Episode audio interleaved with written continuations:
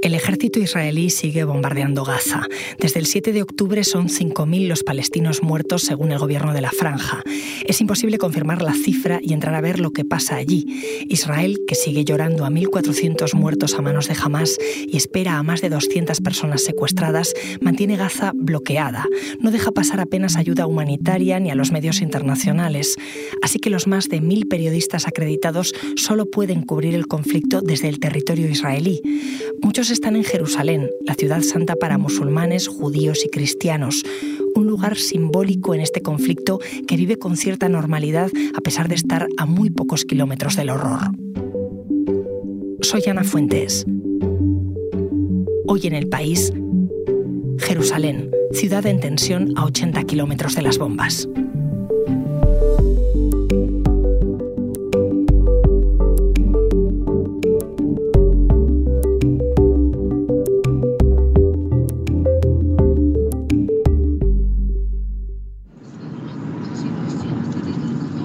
Llegar a Jerusalén desde España ya no son cuatro horas y media en un vuelo directo. Desde que estalló la guerra entre Israel y Hamás el siete de octubre, los vuelos se cancelan todos los días, incluso con la gente subida en el avión. Así que comprar un billete para ir a Israel es una lotería.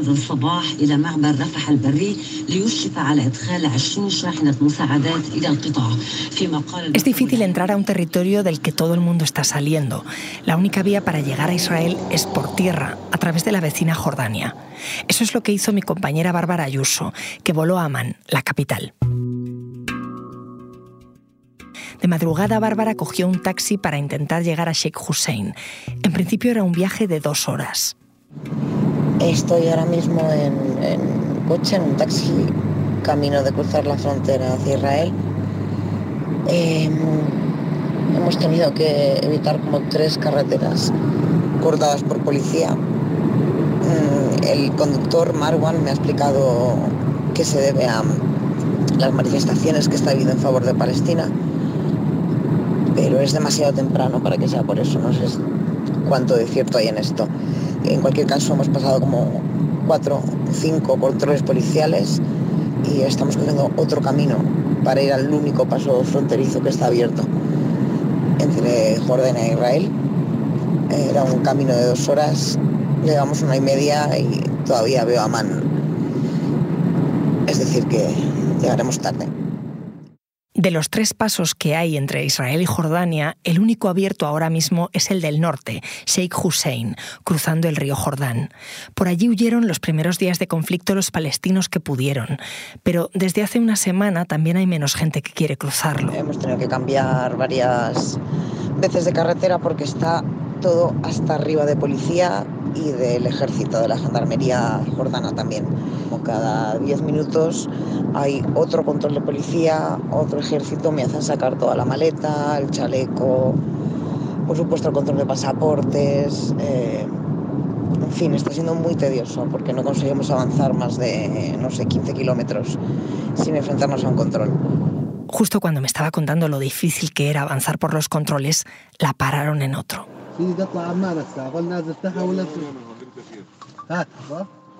Al final tardó cuatro horas en recorrer ochenta y cinco kilómetros. Cuando llegó finalmente a la frontera con Israel, no entró a pie. Por protocolo tuvo que coger otro taxi para entrar en la frontera. Y como Jordania e Israel están separadas por un río, tuvo que coger un autobús que le atravesara el puente, los seiscientos metros de paso fronterizo. Subida ya en el autobús, el control de pasaporte ha sido bastante exhaustivo. O sea, a un nivel, eh, bueno, pues de preguntar cuántas veces he estado en Israel, eh, a qué voy exactamente y cuál era la ideología de mi medio. Pero bueno, ya estoy subida en el autobús. Era la cuarta vez que Bárbara viajaba a Israel, así que sabía que el país vigila al milímetro quién entra, sobre todo si es periodista. Como ella, hay más de mil reporteros acreditados para cubrir esta guerra, lo que está ocurriendo en Gaza, pero sin poder entrar a Gaza. Desde dos mil siete, el ejército israelí bloquea la franja por tierra, mar y aire. Los medios internacionales solo pueden entrar en Cisjordania, así que los únicos informadores que hay en Gaza son los locales, los palestinos, que trabajan al mismo tiempo que se protegen de las bombas. ¿Tatbiq o بدون تطبيق مثلا؟ والله بدون تطبيق. بدون تطبيق؟ والله بدون تطبيق. La entrada de Israel ha sido wow. Me han desarmado entero el chaleco. De hecho me lo llevo desarmado. No sé si voy a ser capaz de poner otra vez las placas de, de plomo donde van. Mientras en Gaza, el Ministerio de Sanidad que dirige Hamás denunciaba que Israel había matado a cuatro mil ciento treinta y siete palestinos y que más de trece mil estaban heridos. Son cifras difíciles de confirmar porque, como decía, la franja está blindada.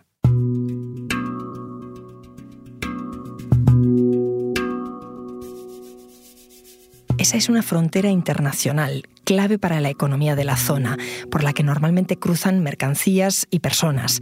Pero cuando Bárbara llegó había poquísimo movimiento. Finalmente me he enterado a través del, del conductor que he encontrado, es que parece ser que mañana cierran esa parte de la frontera. Si cierran ese paso entre Jordania e Israel, eh, ya no queda ninguna, ningún puesto fronterizo por el que cruzar. O sea que quizás haya llegado justo al límite, el día antes de que cierre, no lo sé. Se subió a uno de los pocos taxis que había con un conductor que no quería hablar de la guerra. Desde el coche solo se veían negocios cerrados, como un paisaje fantasma.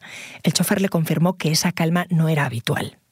El turismo ha desaparecido eh, y de hecho por eso no había taxis. Nadie está yendo a la frontera a recoger gente porque está todo bastante muerto en ese sentido. Eh, no hay... Han dejado de parar cruceros, no hay vuelos. Os informo en cuanto llegue a, a Jerusalén. Casi cuarenta horas después de salir de España, llegó a Jerusalén. Era viernes, día sagrado de los musulmanes. Pero ese día Hamás acababa de liberar a dos de los rehenes. Lo había denominado el Día de la Rabia, llamando al enfrentamiento. Mientras Bárbara entraba en la ciudad, la policía israelí sacó las porras para obligar a los musulmanes a entrar directamente a la explanada de las mezquitas, dentro de la ciudad vieja.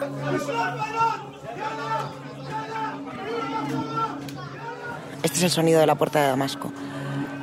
Es la primera vez que casi no hay sonido. Es una de las entradas, la más emblemática, de hecho, la ciudad vieja de Jerusalén, y nunca la había visto así de vacía, según el hecho de que es Sabbat.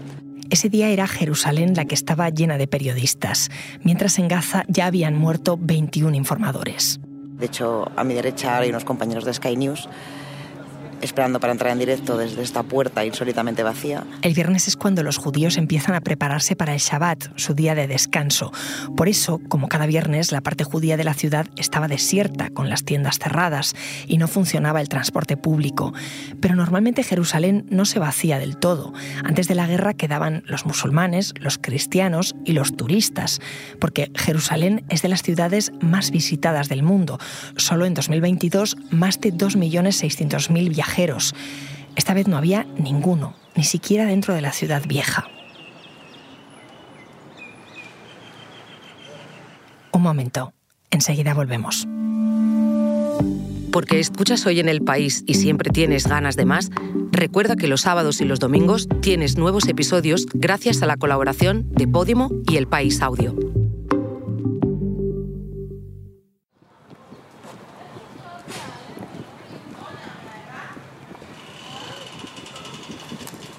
Como ya le había anticipado a Bárbara el taxista el día anterior, el paso fronterizo por el que ella entró quedó cerrado ese Shabbat. Ya no se podía acceder a Israel.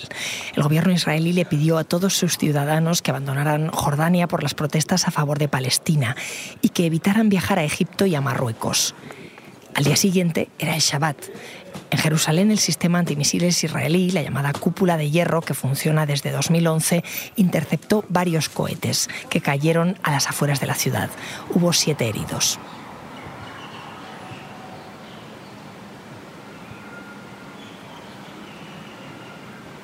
El Shabbat termina cuando se pone el sol, pero poco antes muchos judíos ya habían empezado a salir a las calles de Jerusalén. De camino a la ciudad vieja, Bárbara se encontró con un grupo de niños judíos que jugaban a la pelota en la plaza del ayuntamiento.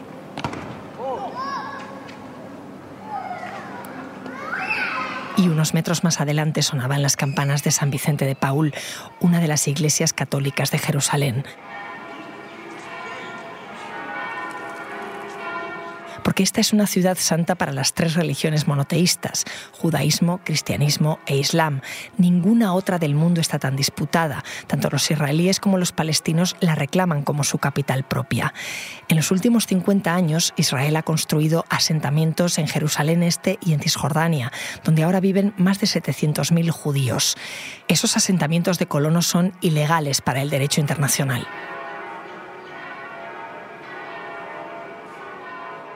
Aún están en la etapa de reposo, de, de descanso, obligatoria por el Sabbat, pero sí que se ve más población árabe entrando y saliendo por la puerta de Damasco. Tras la muralla se veía otro ambiente. Los musulmanes habían abierto algunos de los comercios de su zona.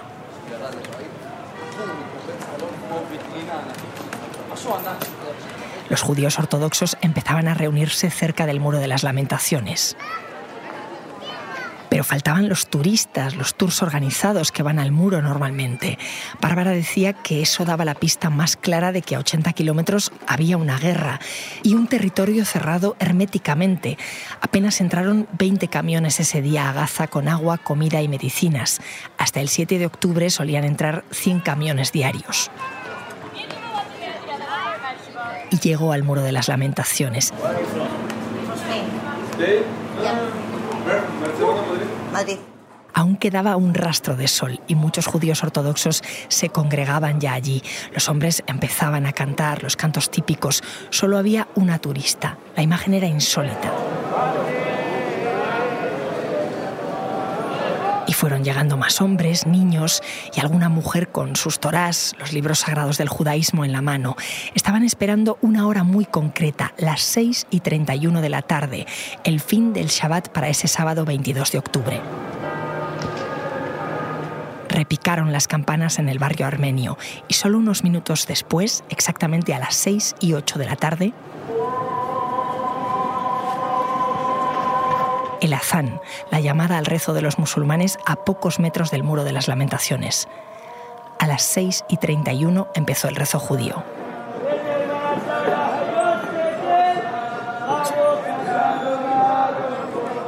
Un Shabbat distinto, como contaba Bárbara, porque si normalmente tres religiones viven enfrentadas en apenas un kilómetro cuadrado, ahora dos de ellas habían pasado a las armas.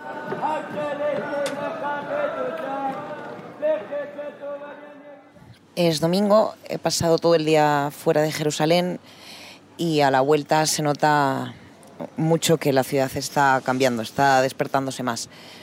Hoy es como si fuera su lunes, eh, después del Shabbat es el primer día oficial de, de la semana laboral, digamos, y ya se nota muchísimo más, más ambiente, muchos más comercios abiertos, no todos, pero muchos más, eh, más movimiento, la carretera por donde hemos venido estaba bastante atascada. Es decir, hay mucho movimiento, sobre todo de camiones, en dirección a Jerusalén. Jerusalén salía del Shabbat, la ciudad no era como ella la había visto en otras ocasiones, pero recuperaba cierta normalidad. Pasaban más camiones, se percibía más vida y el lunes se notó en los bares.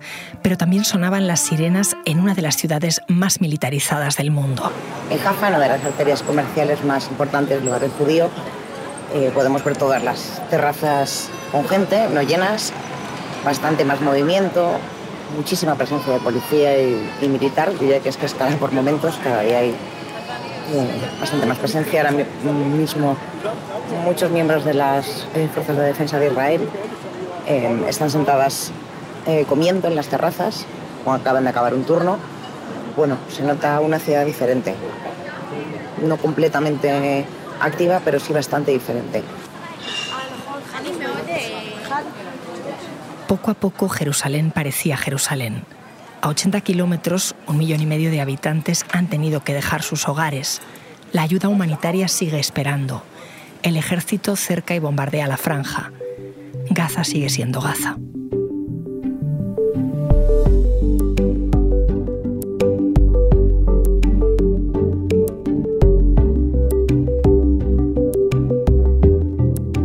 Este episodio lo han realizado Elsa Cabria y Marta Curiel. Las grabaciones en terreno son de Bárbara Ayuso.